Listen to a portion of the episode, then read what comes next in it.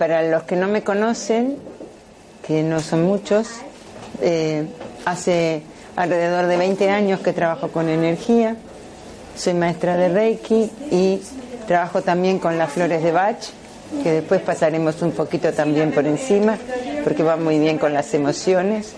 Y también trabajo con E M F Balancing Technique, que es una técnica para equilibrar el campo electromagnético humano, donde está toda la información que uno, que uno tiene en esta vida y en todas las vidas, anteriores, paralelas, futura, presente, y se puede aprender a gestionar, a gestionar la energía y vivir de una forma mucho más cómoda a través de ese trabajo.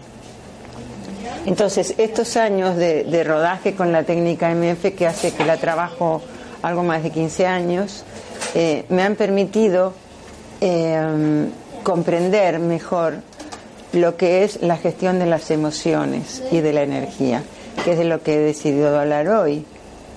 Y desde ahora les voy a pedir, por favor, que ante la mínima duda me interrumpan y me pregunten.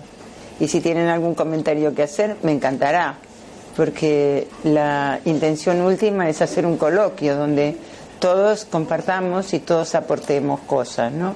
Porque todos sabemos cosas. Poco, mucho, algo, pero todos sabemos cosas porque llevamos viviendo mucho tiempo y hemos aprendido. Entonces, yo creo básicamente, como estaba comentando hace un ratito, que las emociones y la energía son la base principal de nuestra vida. Las emociones no las podemos ver, solo las sentimos. La energía tampoco la podemos ver, solo la sentimos. Y a veces estamos mal, no nos sentimos a gusto, no estamos cómodos, y, y todo esto es porque no sabemos manejarlo. Hola.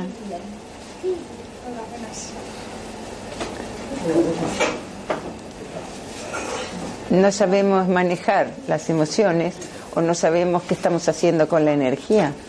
Y resulta de que a lo mejor es una cosa muy simple.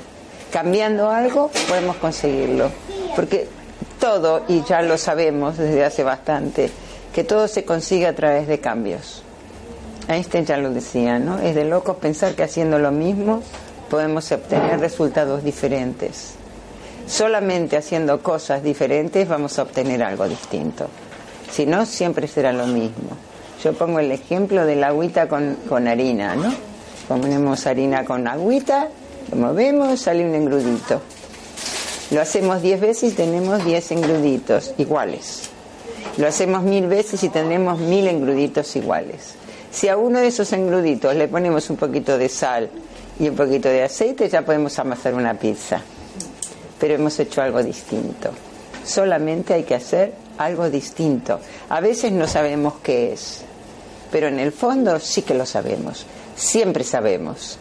Ah, yo sabía, ah, yo creía, ah, yo, pero hablamos en pasado porque ya lo sabíamos. Algo que nos pasa es decir, ah, yo sabía que esto me iba a pasar. Lo sabía, pero no rectifiqué, me quedé ahí.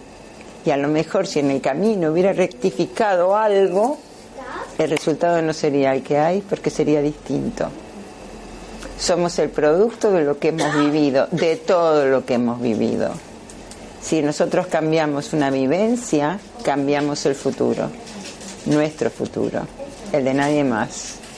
Porque a veces vienen personas a mi consulta y me dicen, me encantaría que viniera mi marido, o me encantaría que viniera mi hija, o mi hijo, o mi amiga. Yo siempre hago la misma pregunta: si quieres cambiar el mundo, ¿por dónde empiezas?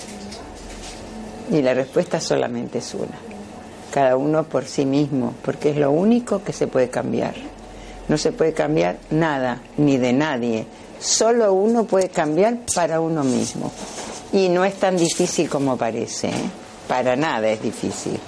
Lo que pasa es que hay que salir de la zona de confort. La zona de confort no siempre es la más confortable, ni la más agradable, ni la más feliz, pero es la que mejor conozco. Si yo llego a mi casa todos los días y alguien me da una cachetada, yo ya sé que cuando llegue me van a dar una cachetada, ni dos, ni va a faltar la cachetada, va a estar ahí. No es lo que más me gusta, pero es lo que conozco. Y ahí me quedo porque lo conozco. Y salir de la zona de confort, ¿qué pasa? Da miedo. Te da miedo. ¿Y ahora? ¿Y lo otro es mejor? Pero ¿y, y? ¿Y si no es mejor? ¿Y si, y, y si me pierdo algo de esto? ¿Y si? Pero lo que no estoy no me gusta. Pero no importa, a lo mejor me pierdo algo que viene después. Y somos incapaces de decir, voy a probar otra cosa. Y yo lo hice. Cuando yo conocí la técnica E M F, que es la que me ha dado muchísima solvencia para descubrir muchas cosas de mí y de los demás, gracias también a las personas que vienen a verme, me han ayudado a descubrir cómo gestionar todas estas cosas. Pero cuando yo conocí la técnica E M F, yo era maestra de Reiki, estaba trabajando con Reiki, muy a gusto, me encantó.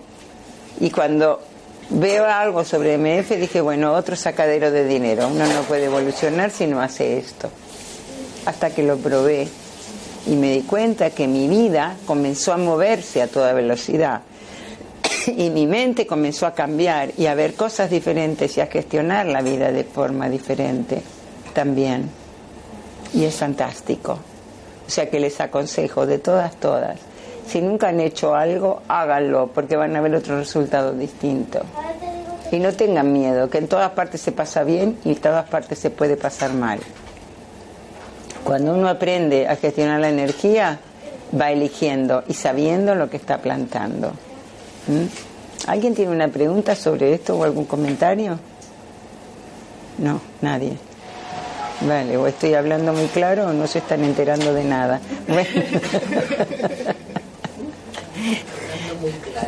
Bueno, lo primero, ¿qué quieren que hablemos primero? ¿De la energía o de las emociones? Las emociones. Las emociones. Bueno, vale. No se resta, no. eh, eh, voy a hablar sobre las flores de Bach, por ejemplo, que es lo que a mí más me ha ayudado a reconocer las emociones y a ver lo de las emociones. El doctor Bach creó las esencias florales de Bach a través de caminar por el campo. Él era un biólogo, un señor inglés, una persona muy especial, que caminando por el campo vio que todas las plantas tenían formas diferentes, cada cual tenía un comportamiento distinto. Están las que se arrastran, las que crecen, las que se abren, son ramitos chiquititos de flores o flores separadas o, o flores todas del mismo color o to- diferentes tonalidades cuando le da el sol, son todas distintas. Entonces descubrió treinta y ocho estados emocionales a través de treinta y ocho flores. Así que miren si tenemos oportunidad de desequilibrarnos. treinta y ocho estados emocionales. Entonces, por ejemplo, cuando yo tengo miedo, el miedo es, yo creo que es lo primario. Creo que en el momento que somos expulsados de nuestra madre, lo primero que sentimos es miedo. Hace frío, eh, ahora tengo que respirar, he pasado por una medio muerte porque salí, no respiraba, eh, una serie de cosas que hacen que aprendamos a tener miedo.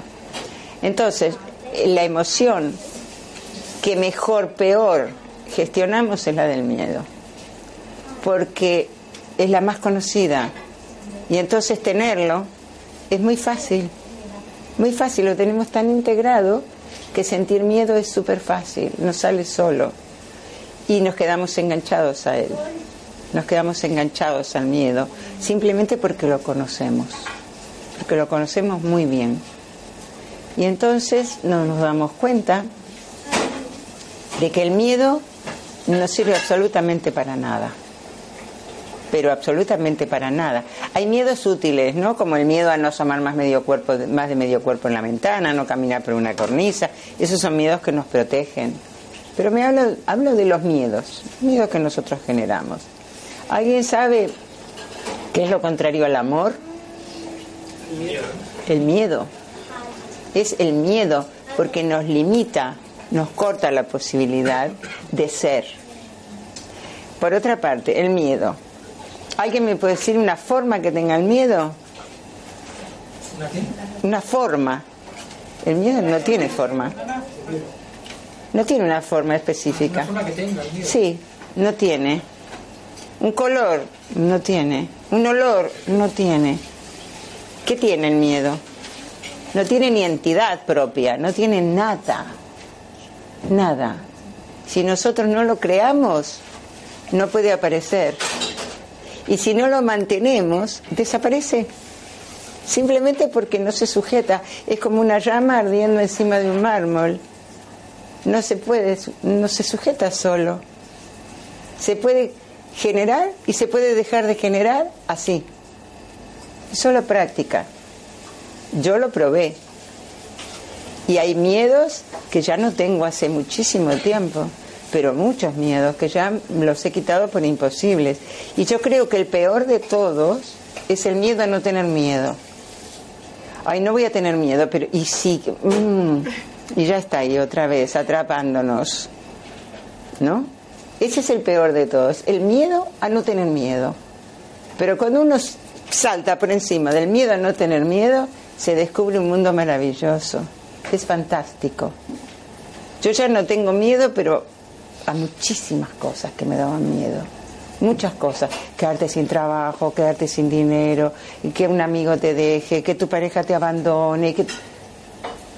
Lo generamos y a medida que lo vamos generando, vamos bloqueando la energía de lo mejor porque está el miedo ahí. Y no puede pasar.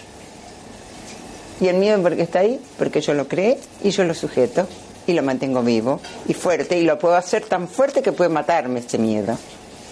Y no me sirve para nada, no me lleva a ninguna parte. Yo empleé un truco para quitármelo de encima. Y si quieren, se los cuento, y a lo mejor les sirve, no encuentran el suyo propio. Yo lo que hacía era, cuando sentía miedo por algo, me ponía de pie. Yo no conduzco, ¿eh? Voy a empezar por ahí. Me, me ponía de pie y decía, tú... siéntate atrás que conduzco yo. Y en el mismo momento me sentía fuerte. Vale, yo voy a conducir esto. Él se sentadito ahí atrás que no me moleste, ni lo vea, ni, ni intervenga en mí. Vale, cuando conseguí hacer eso, entonces lo apreté un poco más. Y entonces hacía así y lo sacaba de mi cabeza. Podía ver como el miedo se disipaba por allí, porque en mi cabeza ya no estaba.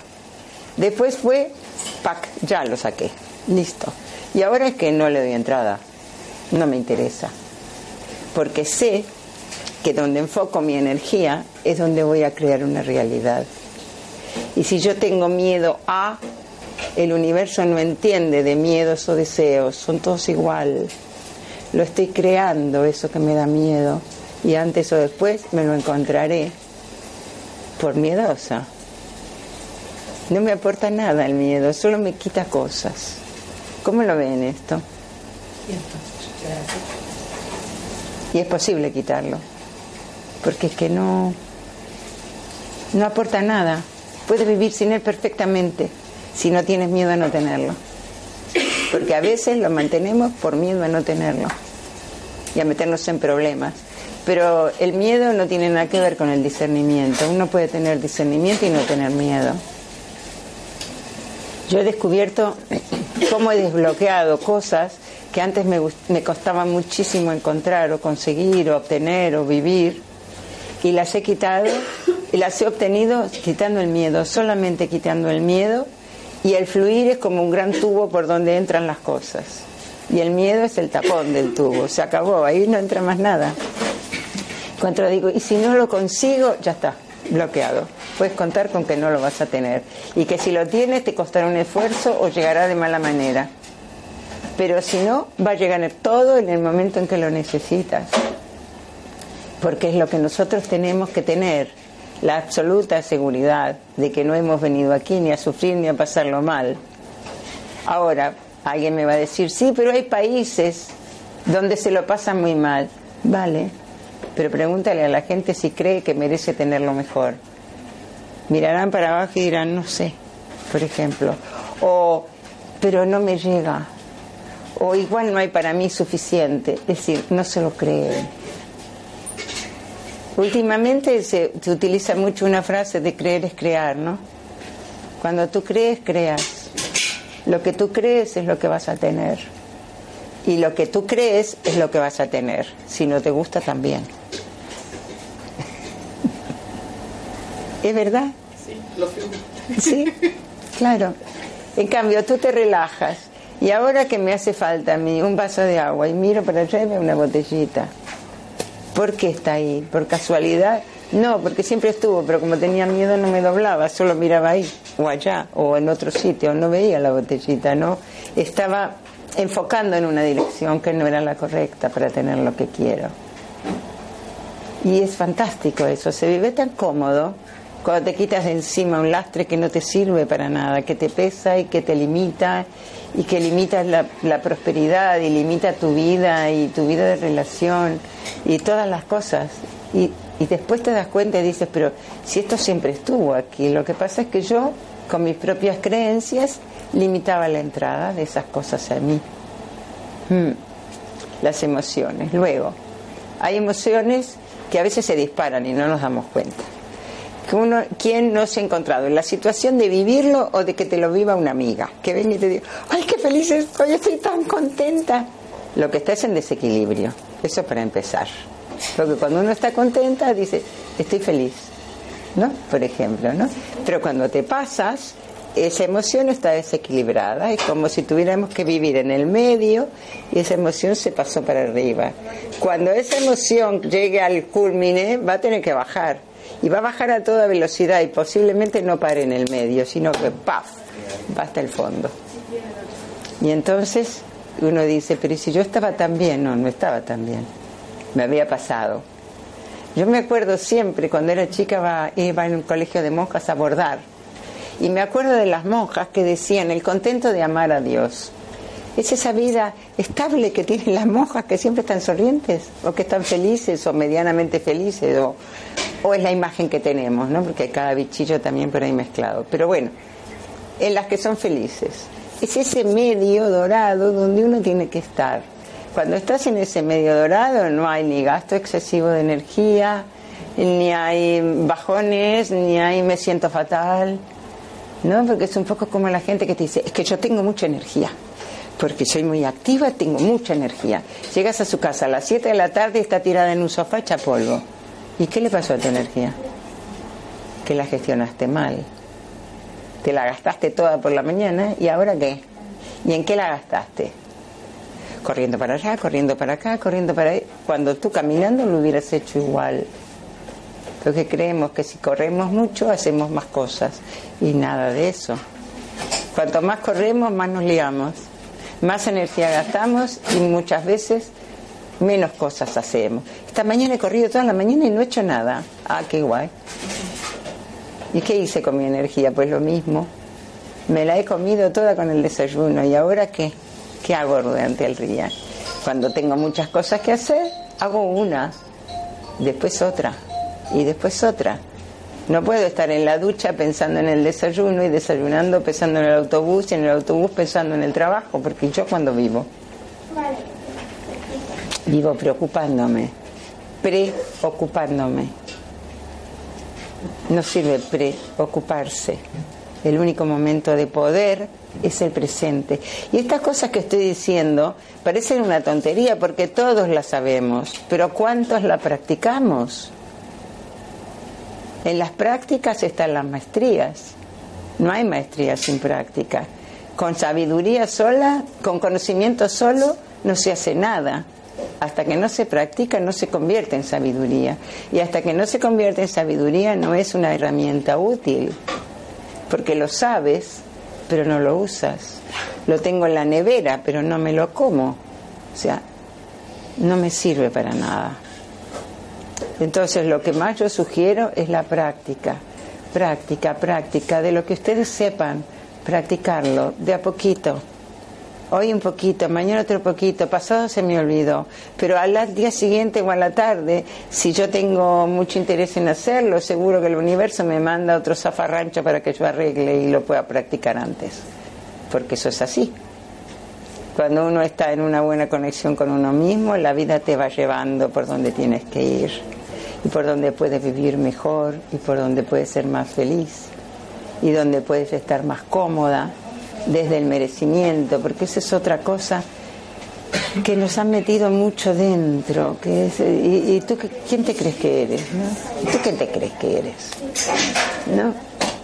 ¿Y quién soy yo? Y yo soy un, un ser que ha decidido encarnar en este planeta y bajar mi frecuencia para poder estar dentro de un cuerpo físico y experimentar.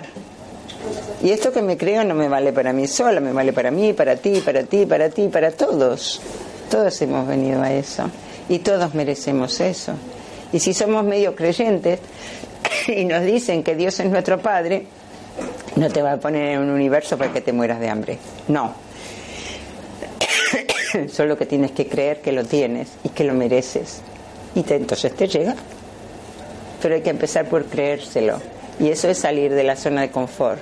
Creerse que uno tiene todo lo que necesita. Pero hay que dejarlo entrar. Dejar los, los, los esquemas pasados, las creencias de energía antigua que no nos permiten conectar con la parte más poderosa que tenemos, que es la de crear. Y creamos nuestra vida tal como la creemos, tal como la creemos. Y ahora voy a hablar un poquito de energía también. Cuando nosotros pensamos, sentimos, vibramos una emoción, hablamos, hacemos una acción, emitimos una energía. Sale de nosotros una energía. Cada vez que nosotros hacemos algo o sentimos algo, pensamos algo, vivimos algo, hay una energía. Esa energía hay que imaginarla como semillas. Las estamos plantando. ¿Dónde? En nuestro futuro. Eso que yo estoy viviendo hoy lo voy a recoger después. A lo mejor dentro de diez minutos, mañana o dentro de un año, cuando sea. Pero nada de lo que me llegue no lo he plantado yo. Todo lo he plantado yo. Vale. A veces es más cómodo echarle la culpa a otro. No, no porque es que este me dijo o este me hizo o aquel me indicó. No, soy yo la que elijo ese camino y eso me da una ventaja enorme, que si lo hizo otro no lo puedo cambiar, pero si lo he hecho yo sí lo puedo cambiar. Esa es la parte que a mí me gusta. Ya no me puedo decir es que me miró con mala cara y me dio la mañana. No, me miró con la mala cara, le respeto su mala cara, pero es que a mí me da igual, ¿no? Pero si yo me lo creo, puedo, puede que me dé la mañana, pero ¿quién me da la mañana? ¿La persona que me miró mal o yo que le entrego mi poder y permito que me ponga mal? Porque para que me ponga mal le tengo que entregar mi poder, si no, no. Entonces, si yo mantengo mi poder, respeto al otro, respeto al otro, pero mi poder es mío y yo decido lo que quiero sentir.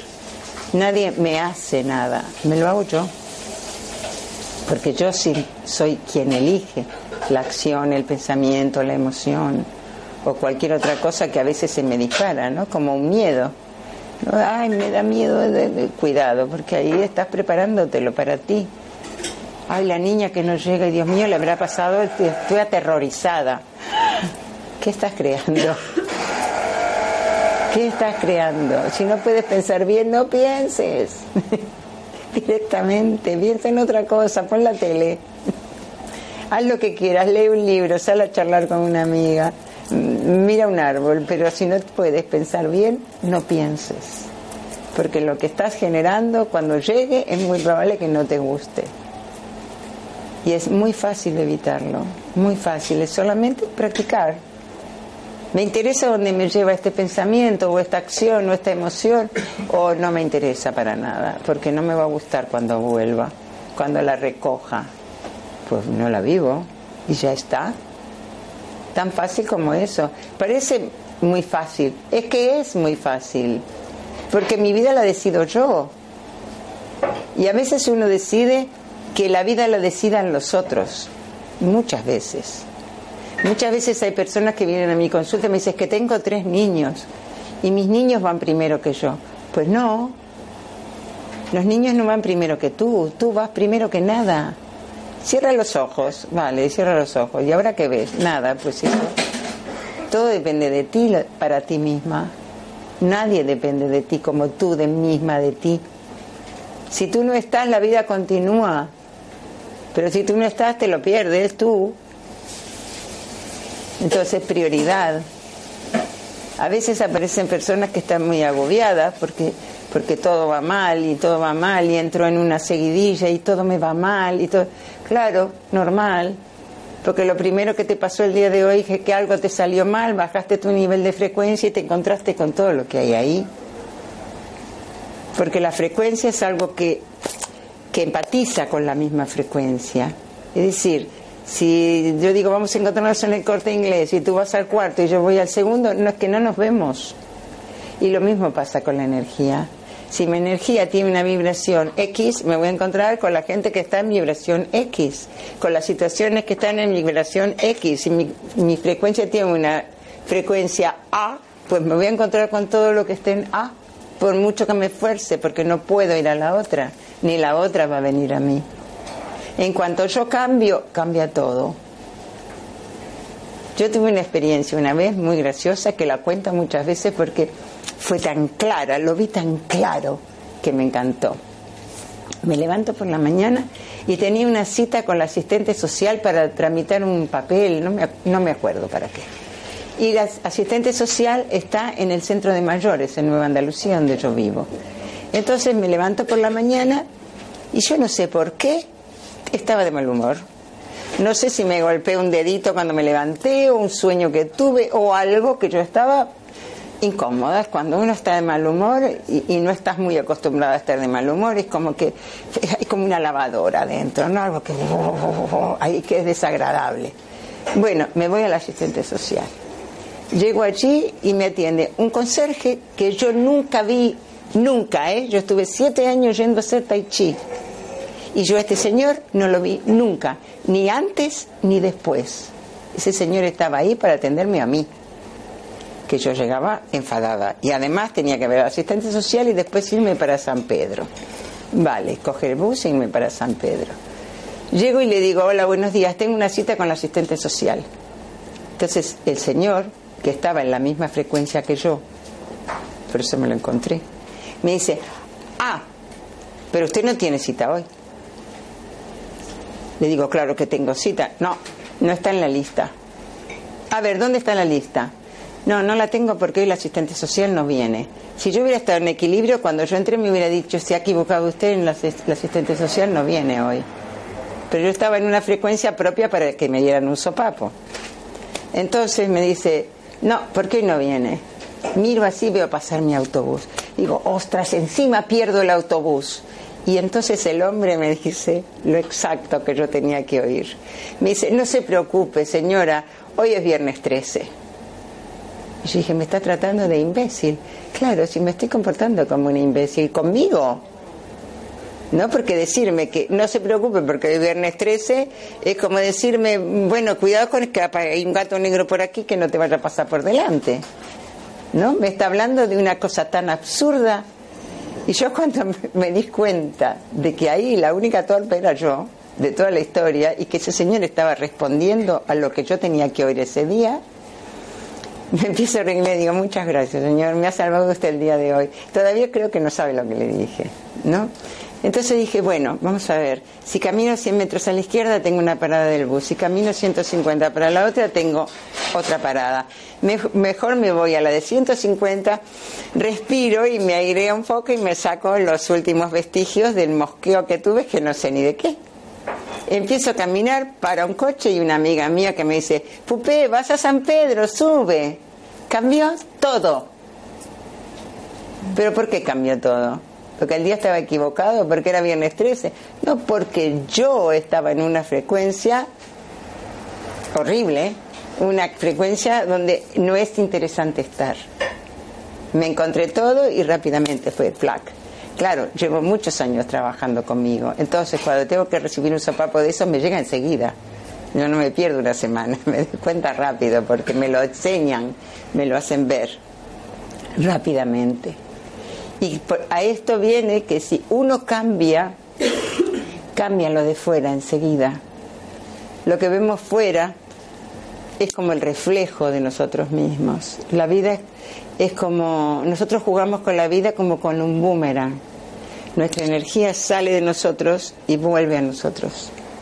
Nos trae de vuelta lo mismo que hemos lanzado. Entonces no viene nada que no hayamos lanzado. Todo viene porque lo hemos lanzado antes, porque lo hemos plantado antes y lo vamos a recoger cuando germine. A veces tarda menos, otras veces tarda más. Pero aquí aprendí una frase que me gusta mucho, que es muy de a centavo, pero me gusta, ¿no? Dios no se queda con nada de nadie. Entonces, es así. Todo lo que des se te devuelve. Y la técnica E M F me ha enseñado que todo lo que yo doy con mi mano derecha da la vuelta al planeta y vuelve por la izquierda. Que es más o menos así, es lo mismo, ¿no?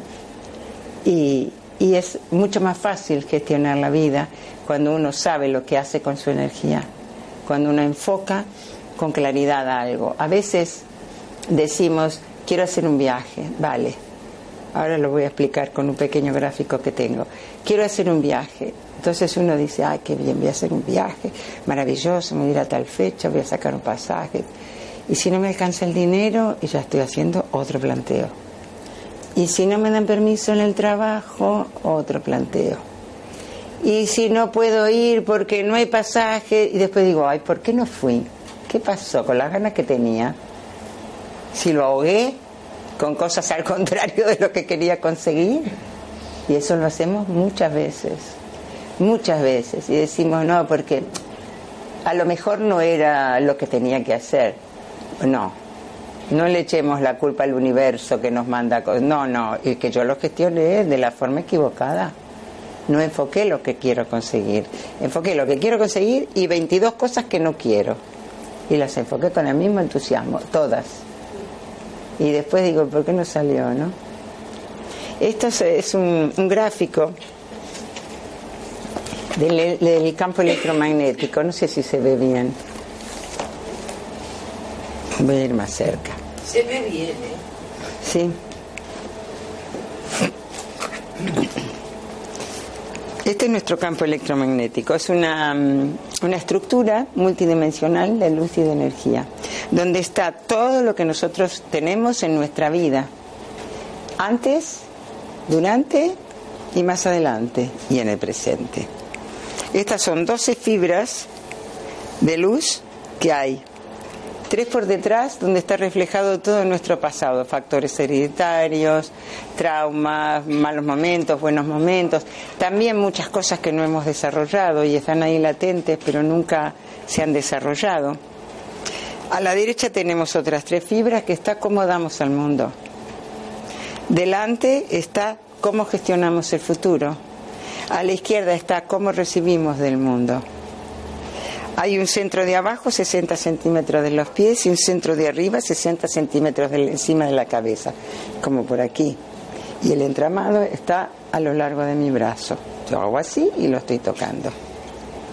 Hay unos puntitos, ¿verdad? Estos puntitos son discos de energía que van cogiendo energía de su misma cualidad. Los podemos tener toda la vida, con más energía o menos energía. Los, los de atrás, por ejemplo. Eh, a mí me molesta que alguien haga así. Me molesta muchísimo. Vale. Cuando algo me hace así, el disco donde eso está reflejado se satura de energía. Y yo ¡buah!, me pongo histérica. Vale. Hay otros discos que son factores que yo nunca he desarrollado, que no tienen energía suficiente. Y a lo mejor cuando yo libero energía de eso que no necesito, va a activar algún disco de algo que yo necesito para mi evolución, por ejemplo. Esto ocurre automáticamente, pero cuando sabemos que eso pasa, lo podemos hacer también con la intención. Y es muy interesante. Hay una columna central de energía, donde cuando un disco libera energía, va al, al centro de abajo y recicla y vuelve a entrar en el entramado, porque esa energía es nuestra. La sabiduría que se ha soltado de ese disco va a parar a la columna central, la esencia de quien yo soy.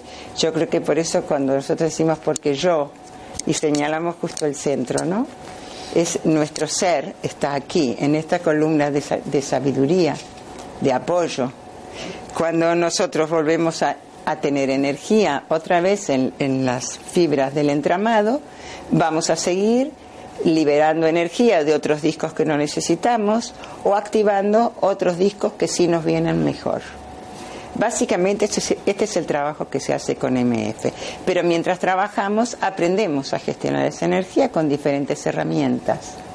Cada vez durante las doce fases se van recibiendo herramientas diferentes para poder eh, manejar y gestionar mejor la energía. Y en realidad absolutamente todo es energía. No hay nada que no sea energía, todo es energía más densa como esto o menos densa como una emoción. pero absolutamente todo es energía y todo puede gestionarse como energía. Es un trabajo fantástico, muy completo, muy, muy interesante, porque no hay solo esto, también hay unos campos de, de plantillas de luz, son como octaedros que tenemos alrededor y que tienen una cantidad enorme de información y que nunca han sido activados, nunca hemos conectado con eso, ¿no? Y cuando los activamos empieza a, a ocurrir, ocurre como que te llega mucha información, que, que como que eh, en mi vida he hecho, no sé, un pollo a la plancha y de pronto es como si tuviera la receta, pa, aquí lo haces, y esto es donde lo saqué yo, ¿no? Porque en realidad este trabajo no tiene nada nuevo, este trabajo es solamente recordar, recordar quién soy, quién soy desde el ser original, donde un día decidí individualizarme, independizarme como ser individual y empezar a experimentar por mi cuenta. Y a través, yo creo que a través de las caídas del hombre, a través de la historia del hombre, que ha tenido muchas y sucesivas caídas, he ido olvidando quién soy. Pero cuando uno puede ir descubriendo, aunque sea de a poco, quién es, es maravilloso, porque somos muy, muy poderosos, pero poderosísimos. Y la palabra poder tiene mala prensa en general, porque siempre nos han enseñado a usar el poder hacia afuera, ¿no? Pero el poder es hacia adentro, cuando uno puede ejercer el poder sobre uno mismo. Es fantástico, fantástico. Claro, hay que saltar sobre el miedo, sobre todo. Se requiere mucho valor para querer cambiar, porque te metes en una historia que no conoces, que no sabes manejar, pero que cuando la descubres es una maravilla, es una maravilla, porque es, es una fiesta. Yo puedo decir, a veces me dicen, ¿y cómo estás, Pupé? Bien, estoy pasando un buen momento, y después digo, ¿qué momento? Llevo años, llevo años pasando un buen momento. Y no es que no me pasen cosas, claro que me pasan, pero me doy cuenta enseguida, rectifico, los veo como un desafío, juego con la vida. Nos han dicho que la vida es una lucha. Imagínate, la vida es una lucha. La lucha es así, ¿no? Entonces yo me armo contra la vida. Y la vida se arma contra mí. Claro, si la vida, pobre, si la amenazo, pues tendrá que defenderse. En cambio, si la vida es un acuerdo, pues vamos a hablar y arreglemos las cosas, ¿no? Si tener una gripe es terrible, es malísimo, estoy con gripe, estoy fatal. Pero vamos a ver, estoy fatal, vale, lo acepto. Tengo el cuerpo deprimido y mi estado de ánimo también está deprimido. Me siento horrible, tengo mocos, toso, no tengo ganas de comer, me sube la temperatura, estoy fatal. Pero bueno, resulta que se me cura la gripe. Vamos a analizar. Me pasa una semana como una braga, tirada en el sofá, hecha polvo. Pero resulta que me siento mejor que antes de enfermarme. Tengo anticuerpos que no tenía. Mi cuerpo, una de las cosas que necesitaba era descansar, y ha descansado. ¿Fue mala o fue buena? No fue ni mala ni buena, fue apropiada para ese momento. Me pasa una cosa que no me gusta, porque la he elegido antes, vale, no es cuestión ahora, en medio de la crisis, empezar a perseguirme para ver en qué me equivoqué. Ya lo veré, el universo sabe que quiero verlo, ya me lo mostrará, con calma, cada cosa en su momento. En épocas de crisis solo respira para no morirte y nada más. Vale, ¿me pasa algo malo? Bien, vamos a ver, ¿cómo es este desafío? No problema, desafío, ¿cómo lo voy a jugar? Como un puzzle. Me llega una pieza, la coloco. Me llega otra pieza, aquí no va, pero queda por aquí, está cerca, la dejo. Y me llega otra pieza y así las voy colocando y por ahí pongo una y pa, pa, pa, se colocan todas de golpe. Y el desafío, que antes yo lo llamaba problemas, y los problemas parecen cosas que no tienen solución, pero los desafíos son muy divertidos. Son muy divertidos porque cuando los descubres, es que te diviertes, te ríes. Fue un desafío, cuando vas encontrando cómo lo hiciste, para qué lo hiciste. Nos preguntamos siempre, ¿por qué me pasa esto? En el ¿por qué me pasa? Hay una gran victimización. ¿Por qué me pasa esto? Mi culpa, mi culpa. Uy, perdón el micrófono, ¿no? Por mi culpa. Pero si yo lo veo como un desafío, cuando lo empiezo a resolver, me hace gracia de ver qué ingenio, qué enfoque he tenido para crear algo que me va a martirizar. Qué bien me ha salido. Vamos, no podía haber salido mejor, porque me lo podía haber pasado muy mal. Lo que pasa es que ahora yo lo veo de otra manera, porque sé que eso termina, que apenas yo sepa para qué está, perfecto. Entonces ya no me pregunto por qué me pasa, me pregunto para qué me pasa. Y cuando me pregunto para qué me pasa, empiezo a ver las soluciones. ¿Para qué? Para esto, para esto, para esto, para esto. ¿Para qué tuve la gripe? Para ponerme mejor, para que mi cuerpo tuviera anticuerpos, para descansar, para tomarme una semanita tranquila y tirada en el sofá sin ninguna culpa porque no estoy haciendo nada. Y, y ha sido perfecto. ¿Cómo lo ven? Perfecto. ¿Verdad? ¿Parece complicado? No. No. Es olvidarse de lo que uno sabe y empezar de nuevo. Claro, antes un analfabeto era el que no sabía ni leer ni escribir. Ahora un analfabeto es el que es incapaz de olvidarse lo que sabe para aprender de nuevo. Nos han enseñado a través de la cultura, y la cultura no es verdad. La enseñanza cultural no es verdad. Y eso lo puede averiguar cualquiera que mire un poquito, no hace falta ni hacer una investigación. La cultura cambia de país en país, cambia de estado en estado, cambia de barrio a barrio, cambia de familia en familia. Entonces, ¿dónde está la verdad? No hay verdad.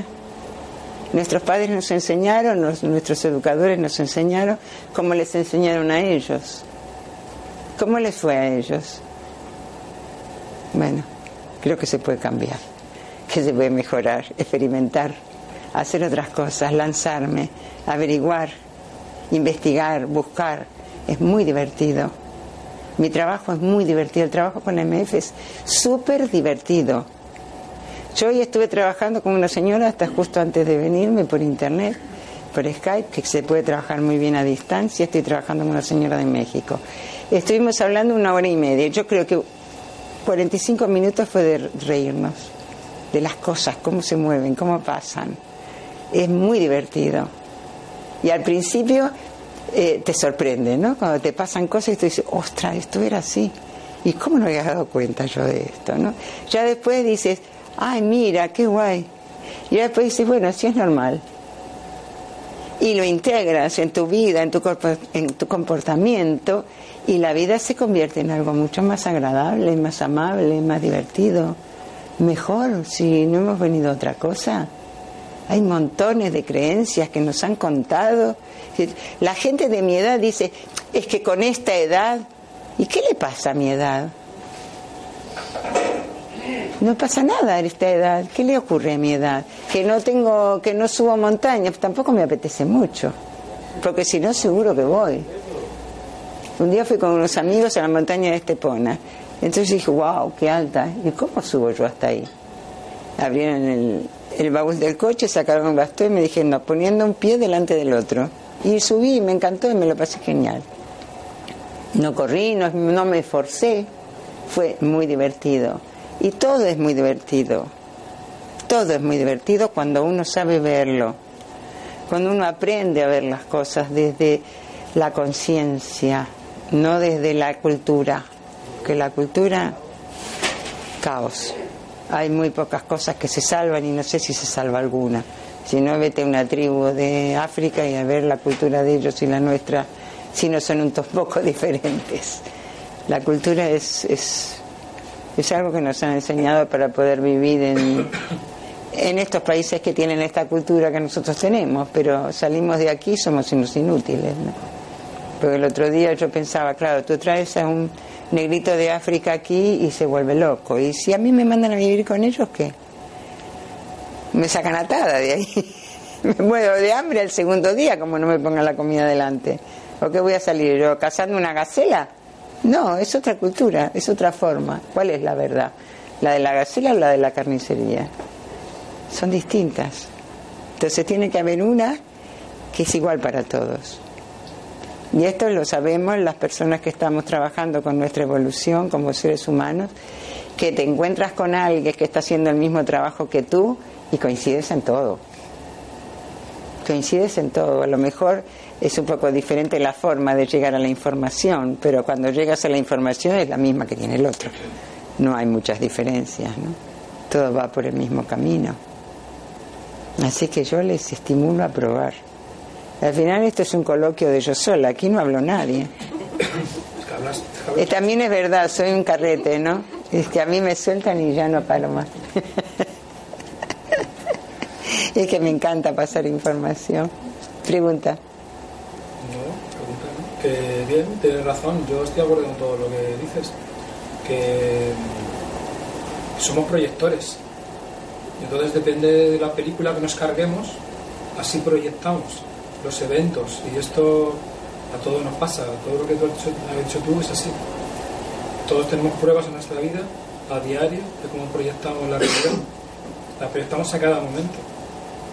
Todo el tiempo. En función de las autolimitaciones que nos hemos puesto. Ya, que nos hemos puesto. ¿Eh? Otra lección, que nos hemos puesto. Que nos hemos puesto a cada uno. O que nos han puesto otros porque les hemos dado permiso de que nos lo pongan. Hasta que uno decida, mira, no me interesa. Esa información no me cuadra a mí. Sí. Lo primero, desenchufar la televisión para siempre. Lo primero. Es una herramienta que doy. Y utilizarla como monitor del ordenador o lo que sea, pero... Ah, vale. Jamás. Ah, empezar a tirar la tele, ¿no? Para ver películas y eso sí, ¿no? Eso es otra cosa. Pero tú eliges qué ves. Ya. Yeah. Entonces la, la programación a lo que nos han sometido, lo que tú dices también de la cultura, la cultura, la mentira. Nos han cargado de programas, de programas, de programas. Los niños antes íbamos al cole a los seis años. ¿Y ahora qué edad van? Muy pronto. A los tres, luego fue a los cinco, luego fue a los cuatro, tres, dos. Ya está con cero meses. Los, los, el, nos han puesto un programa que los dos padres tienen que trabajar porque si no la casa no se mantiene y los niños tienen que ir, como cada vez vienen más despiertos, porque vamos avanzando genéticamente, ya está viendo muchas mutaciones, hay que reprogramarlos antes porque si no a los seis ya no lo, ya no lo atajas. Cada vez los domestican antes. ¿Cuántos niños conocemos que saben cosas que... Pues, cada vez se domestican antes. Despiertos, ¿eh? Mm. Fuera de la televisión, comida sana, aquí, con Lulú o en casa. Mejor aquí. Y eh, todo lo que has hecho tú, respirar. Y vivir, vivir, pasárselo bien. La, la relajación, relajación profunda. Esto es, creo que es algo que deberíamos hacer todos. Que creo que hay, hay muchos colegios que lo están haciendo, ¿verdad? Están enseñando a los niños a meditar. Ahora te digo, yo no medito, ¿eh? Yo no me siento a meditar. Me impacienta muchísimo. Es que no hace falta en cambio, sentarte, como decir, ahora me voy a sentar a meditar. Yo, sí, yo creo que yo medito todo el día. Sé dónde estoy, sé qué estoy sintiendo, sé qué estoy haciendo, sé lo que voy a obtener a cambio. Cuando llega algo que no esperaba, digo, ostras, esto se me escapó.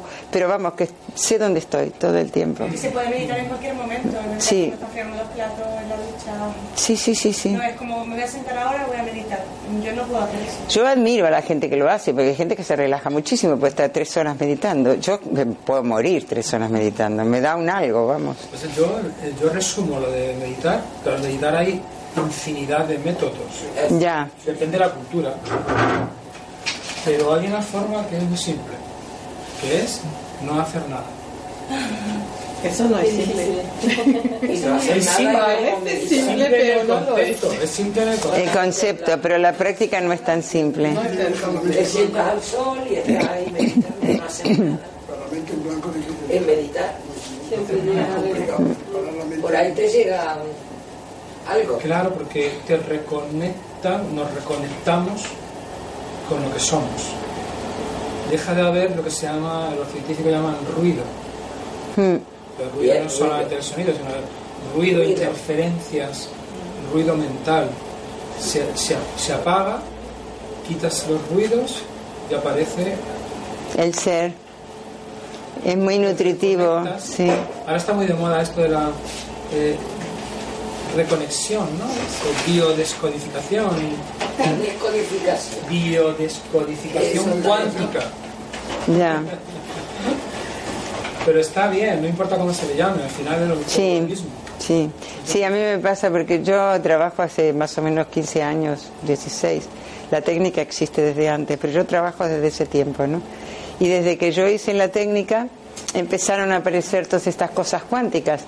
Y, y yo digo, pero si yo lo tengo. Pero es que el propio, la propia práctica de, del yoga es una biodescodificación. Claro, claro, claro, Practica claro. yoga mmm, una hora, tres veces por semana, de la forma adecuada, y en tres meses tienes una biodescodificación cuántica.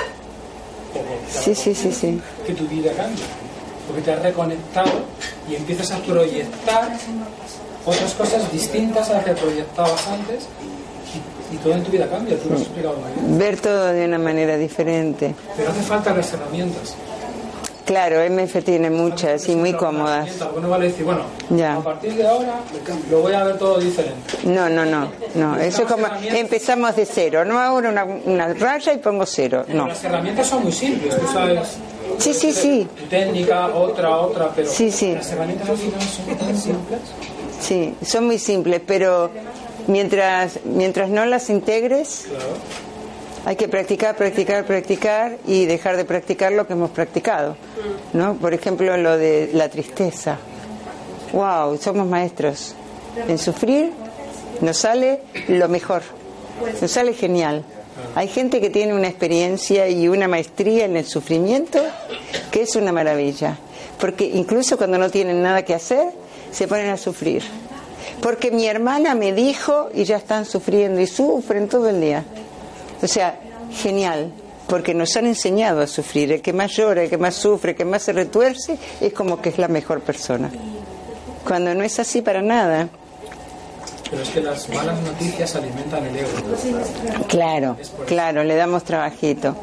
Y, y luego, cuando te das cuenta de que puedes desarrollar una maestría de felicidad, sí. Porque el, el, el ego tiene su propia naturaleza. Sí, sí, pero vamos a ver, una mala noticia, ¿cómo va a alimentar tu ego? ¿Por qué? Eh, alimenta tu ego malo, vamos a decir. El ego bueno es lo que yo soy. Obviamente tengo que tener una identidad. Pero es que una mala noticia, la calidad, se la, esa cualidad de mala, se la das tú. Es una noticia que te desafía a que tú pongas lo mejor de ti para resolver, para aceptar, para comprender, para respetar, para lo que sea, aunque la noticia sea que has perdido un ser querido. Si tú elaboras eso y lo ves como lo que es, no hay sufrimiento. No, no hay sufrimiento por... Sí, sí, sí, sí, pero tú puedes sufrir por ti, por la pérdida de esa imagen, pero no por la persona que se fue, que está mejor que tú. Y claro, porque te han enseñado que hay que sufrir. A mí se me ha enseñado y a mí me duele. Ya, porque te, nos han educado de esa manera. Eso tiene que doler. Tú vas a un velatorio, por ejemplo, y todo el mundo tiene una cara larga por aquí. ¿Para qué? ¿A dónde te lleva eso? La persona que se murió está más feliz. ¿Tú para qué lo haces? Pues nada, si tú piensas las cosas como son, la persona que se ha ido no ha desaparecido, está en otro plano de frecuencia. Cuando nosotros nacemos, venimos de otro plano de frecuencia. Yo no puedo entenderlo, pero si te dicen, por ejemplo, tienes un cáncer terminal o alguien súper ha llegado a ti, no sé, tiene un cáncer, no sabes si se muere, tienes que sufrirlo. Claro, claro, no te lo pasas bien, pero si tú tienes conciencia para enfocar eso y lo ves como un regalo que te están haciendo, esa persona te está dando el regalo de tu poder aprender a gestionar eso, porque si tú no estuvieras viviendo lo que esa persona te está ofreciendo, no lo aprenderías nunca, porque te da igual que se muera el carnicero como que se muera el plomero de la otra calle. En cambio, si lo, es un ser querido, la, la partida de un ser querido de la vida es una gran enseñanza para nosotros, es un regalo que nos hace. Cuando murió mi madre, mi hermano me dijo en el mismo momento, ¿y ahora qué hacemos? Yo le dije, cualquier cosa que a ella le hubiera gustado. O sea, llorar no. ya llorarás en casa cuando llegues y tú sientas que has perdido a alguien. Pero ella en ese momento está emprendiendo un viaje maravilloso, con, sin un cuerpo que le molestaba, por la razón que sea, y está en una frecuencia donde lo que necesita es armonía para poder despegarse. Y si no es que no te mueras, ay Dios mío, pobre. Pero lo mismo lo que hablabas de la cultura. Claro, es cultural. En algunas culturas, eh, la partida de alguien es un momento, una celebración. O sea, en México es, es una celebración. Deberíamos reír cuando alguien se va y llorar cuando alguien llega, porque le espera una que ni se le imagina. Fidel Delgado, no sé si alguien lo conoce, es una maravilla. Él se, se autotitula titiripeuta, ¿no? Es un psicólogo y es súper divertido, lo pueden ver en internet. Y él acompaña a las personas a morir también. Entonces está con un amigo en un hospital que lo fue a ver, y claro, cuando una persona dice me voy a morir, no lo dejan morir. Ay, no, no digas eso. No quieren escucharle eso. Y la persona se queda sola, auténticamente sola, porque no tiene con quién hablar. Entonces las, la familia se va a la cafetería y lo dejan a solas con este amigo, ¿no? Entonces empiezan a hablar de la muerte del amigo, el amigo habla con él, le cuenta, le dice cuáles son sus inquietudes, él lo apoya, y, y por ahí el amigo que está viendo la puerta le dice, calla, calla, que ahí vuelven, ¿no? O sea, la familia no se tiene que enterar que él se va a morir, porque si no, no lo dejan morirse. Yo tengo una amiga de hace treinta y pico de años, muchos años, y tiene V I H, y es una maravilla de persona que dijo, yo no me tengo que morir de V I H porque tengo que contarle a los demás que se puede vivir con esto. Ella no tenía el hándicap de la droga porque la contagiaron y, y estaba normal, sana, como cualquier persona que se cuida, ¿no?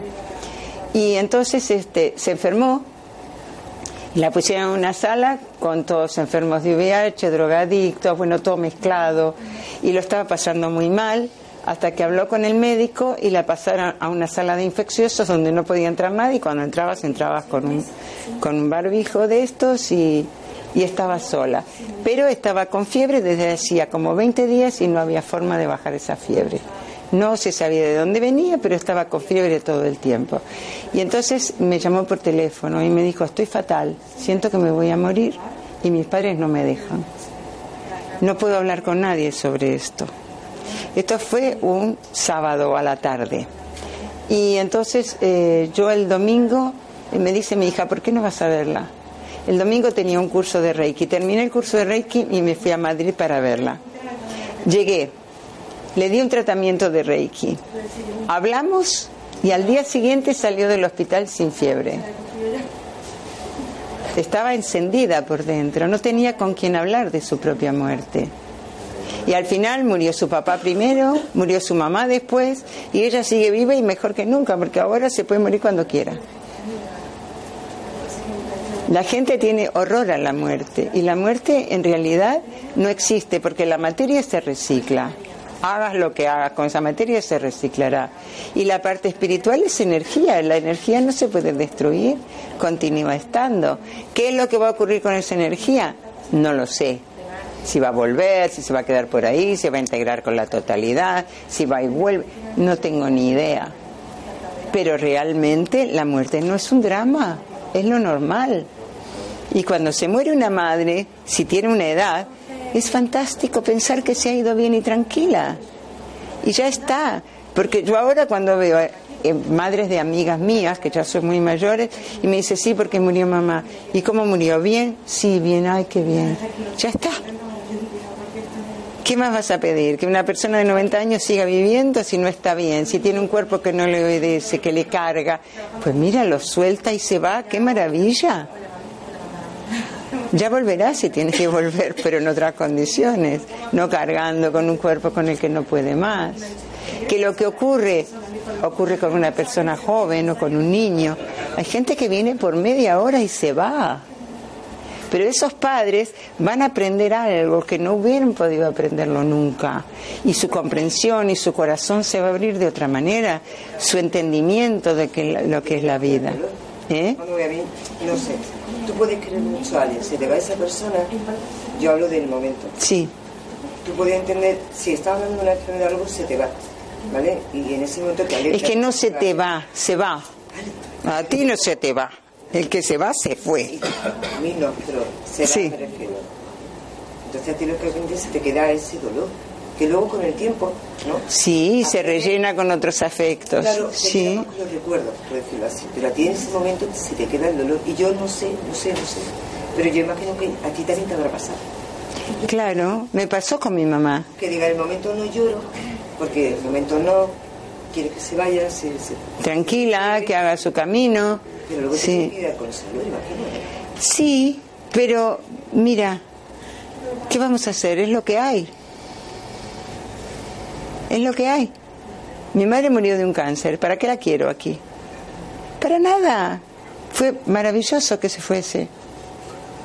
Fue un gran dolor para mí, pero una gran alegría por ella.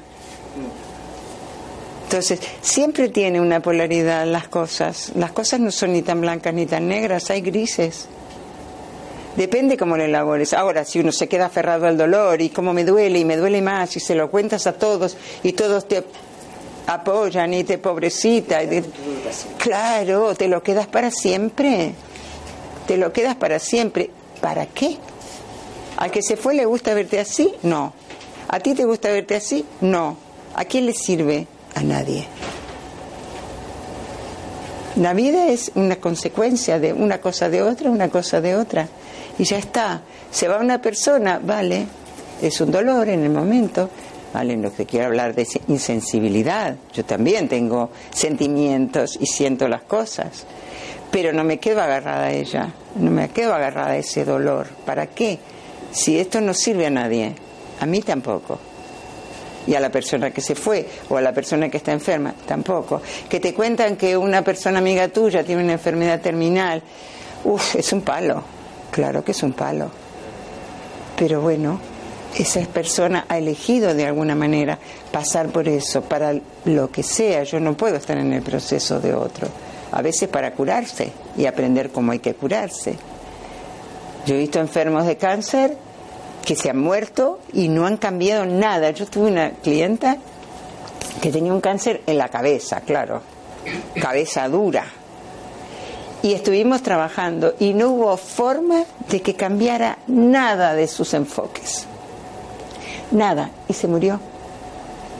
Y sin embargo conozco otras personas que han tenido cáncer y han pasado por la quimio y han pasado por operaciones y han pasado por cosas, pero han cambiado de trabajo, han cambiado de pareja, han cambiado todo y están divinas. Porque exige un cambio. ¿Y cómo haces ese cambio si no tienes un cáncer? Es que no lo vas a hacer en tu vida. Y te has pasado tanto de pasarlo mal que acabas haciendo un cáncer que te obliga a replantearte y a cambiar todo lo que traías, todo lo que habías practicado. Eso en el caso de un cáncer. Sí. Cuando es un resfriado es el mismo. Es lo mismo. Es mismo lo lo mismo. Que pasa es que se nota menos. Sí. Sí. Pero es, es lo mismo. Sí. Un, un resfriado te obliga a cambiar hábitos, a cambiar prioridades y todo. Mal para que esté desequilibrado. Y el cuerpo físico me duele. Hmm. Sí. Ya cuando llega el cuerpo físico es porque hay que cambiar. Sí. Ya tienes el fuego en el trasero, ¿no? Sí. De todas maneras también tenemos muchas influencias externas. ¿Eh, perdón? Que en la sociedad que vivimos nosotros aquí, que hay muchas influencias externas que nos afectan a nivel físico, químico y... Ya, pero es que cuando tú no estás predispuesto a enfermarte ya te puedes revolcar en los virus y las bacterias que no lo pillas, ¿eh? Sí, no. Pero tienes que estar si disponible. En Unidos, si tienes acceso solamente, por ejemplo, a comida eh, modificada genéticamente, hormonada y todo, pues acabarás siendo ya. obeso. Ya. Pero te buscas la vida siempre, ¿eh? No. Te, te las ingenias de alguna manera. Tienes que irte. O te vas. Eso, sí. Pero pero hay formas si siempre. Mayor, ya sabes. Ya. En mayor no. Que, que todo, pero eso es lo que me refiero. Si vives en un, eh, al lado de una antena de telecomunicaciones. Que dicen que no es, no es malo. Sí, si vives debajo. Ya, bueno, lo que te digan es. Si vives debajo, pues dicen, no, tengo un desequilibrio y me he enfermado. No, no, te da la antena. tienes que ir de ahí. De ya. Tú eliges este vivir ahí, vamos. Que, o, claro, o, o lo que sea. Culpa no la tiene la, la antena. antena. Claro, tienes tú por estar ahí. Si tú vives o, allí, o a veces vas tú a puedes esperar que la antena cambie de sitio, pero la antena sí, no va a cambiar de sitio. Es como los problemas estos que hay de... las corrientes telúricas. Corrientes telúricas de, pasa debajo de tu cama y ahora cambias de habitación y te sana, ¿no? Entonces, también hay que saber sí. cómo manejar todo eso. Sí, pero yo creo mucho, creo mucho en lo que te has ganado, ¿eh? Eso lo hacen con las varillas y con... Sí. Yo creo mucho en lo que te has ganado, porque normalmente la gente dice, ay, no te voy a besar que estoy constipada. A mí qué me importa. Si no me toca, es que no me vas a contagiar, y si me contagias, te agradezco mucho que me has acortado el trabajo, ¿no? Porque es así. Si no te toca, si no te corresponde, un resfriado, ¿qué es un resfriado? Resfriado uno lo coge cuando está agobiado. Si tú no estás agobiado, no hay resfriado, pero si te agobias, enseguida empiezas a buscar espacio. ¿Qué haces? Cho, cho, cho. No me acerques que estoy resfriada. Espacio, no te acerques, que toso, que estornudo. ¿No? Pero si tú te das cuenta que estás metida en un agobio, cuidado, porque en donde tomes frío, fácate. En donde pase un virus o una bacteria de resfriado, para ti, que estás disponible. Y así más o menos todo. Pero lo que dices tú, lo de la alimentación es muy importante. La alimentación, los pensamientos, todo. Y los pensamientos son increíbles. Además, todo es mente, por lo tanto... Mm. Bueno, para eso tenemos las flores de Bach, que son maravillosas. Flores de Bach en un par de días te equilibran completamente. Sí. ¿A quién ha tomado aquí flores? Yo, mi hija. ¿Tu hija? Yo se la he tomado. Sí, son muy rápidas, ¿verdad? Rápidas días, para mí. Sí. En dos días. En un día o dos. Pero hay que tomarlas hasta que se acaben, ¿eh? Que son quince, quince días.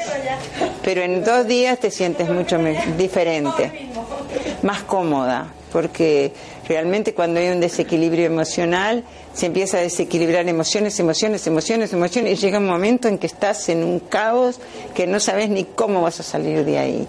Y es nada más ordenando un poquito. A mí me gusta en mi consulta, por ejemplo, ayudar a la persona. Yo suelo escuchar que me cuenten y después yo me quedo con eso y voy viendo qué flores le puedo dar, y después con todo eso que me ha contado le ayudo a crear un plan de acción, como conmigo, como Pepito Grillo, ¿no? Pero es que tú me dijiste que, ah, vale, ¿no? Y entonces va creando un plan de acción y se va de mi casa con las flores y con un plan de acción creado y una sonrisa así. Me encanta eso. Cuando viene una persona así, agobiada, aplastada, llena de, de, de historias, y se va bien, sabiendo que eso lo va a arreglar, y se arregla, se arregla muy rápido. Sí, yo pienso que las flores de Bach son una de las herramientas interesantísimas, porque no hay contraindicación. La puede tomar un bebé que acaba de ser parido y la puede tomar una persona que está muriéndose. Y se va a morir mucho más cómodamente que si no se las toma. Aunque se vaya a morir, se va a morir igual, pero más a gusto. Y lo mismo con todas las cosas. Las, para los embarazos son geniales, para los partos son del no va más. Me encanta cuando he tratado personas embarazadas, los partos tan maravillosos que tienen, porque el bebé nace completamente en equilibrio, ¿no? Y tienen unos partos preciosos y cómodos, sobre todo.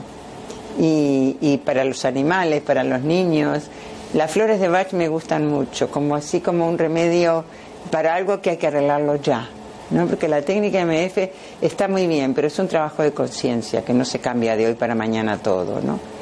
Pero muchas veces cuando trabajo con personas con, con la técnica, también trabajo con flores, que las flores te, te llevan rápido al equilibrio emocional. Sí. Y a veces hay que tomar más de un bote y otras veces con un bote solo se arregla, dependiendo de la antigüedad de lo que te pase, ¿no? Porque no es lo mismo una violación cuando tenías diez años a que te hayan violado ayer a la mañana, ¿no? Es otra cosa. Cuanto más cerca esté el problema, más fácilmente se arregla. Bueno, ¿quién más quiere contar algo? Nada, nadie le ha pasado nada. Aquí está todo el mundo genial. Qué bien, me encanta. Pregunta, pregunta algo, concreto, ¿verdad? No, no, pero... una pregunta a propósito de la energía. Eh, en la mañana, una familia despierta. Mm. Somos cinco miembros. Y cada uno con una frecuencia diferente. ¿Cómo se maneja eso? Equilibrando la tuya. Sí, la energía es como contagiosa. Por ejemplo, yo hace muchísimos años leí un libro que decía: una persona en equilibrio puede salvar a un pueblo. Yo decía, ¿y esto cómo será? No lo podía entender. Y ahora lo entiendo perfectamente. Es decir, tú estás en equilibrio, ¿vale? Mantienes tu equilibrio. La persona que llega a ti está en desequilibrio, pero tú mantienes tu equilibrio. Esa persona, si no va a tu, a tu equilibrio, porque el equilibrio manda más que el desequilibrio, tiene más fuerza. Entonces, si la persona va a tu equilibrio, va a salir, va a quedar igual que tú, equilibrada. Si no va a tu equilibrio, se va, no puede estar. Se va, se separa. Pero si equilibra junto contigo, y esa persona equilibra en conciencia, cuando se vaya de ahí, va a equilibrar a todas las personas, por la misma regla de tres, con todas las personas que se encuentren. Por eso, equilibrando tú, tu frecuencia va a hacer que la frecuencia de los demás vayan a una frecuencia más cómoda para todos. ¿Sí? Todo empieza por uno. Por eso dije antes, ¿no? Si quieres cambiar el mundo, ¿por dónde empiezas? Pues por uno mismo.